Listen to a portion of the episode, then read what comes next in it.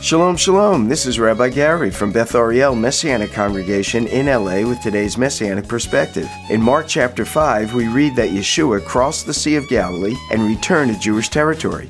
He was approached by Yair, one of the rulers of the synagogue. Since the leaders have already led the nation to reject Yeshua as Messiah, he is only performing miracles in response to personal need and on the basis of faith. Yair is described as falling at Yeshua's feet and imploring him earnestly, My little daughter is dying. This reflected his personal need.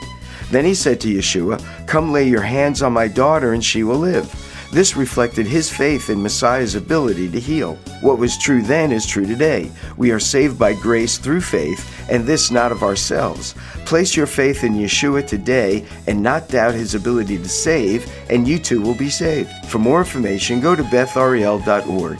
That's bethariel.org. God bless and shalom.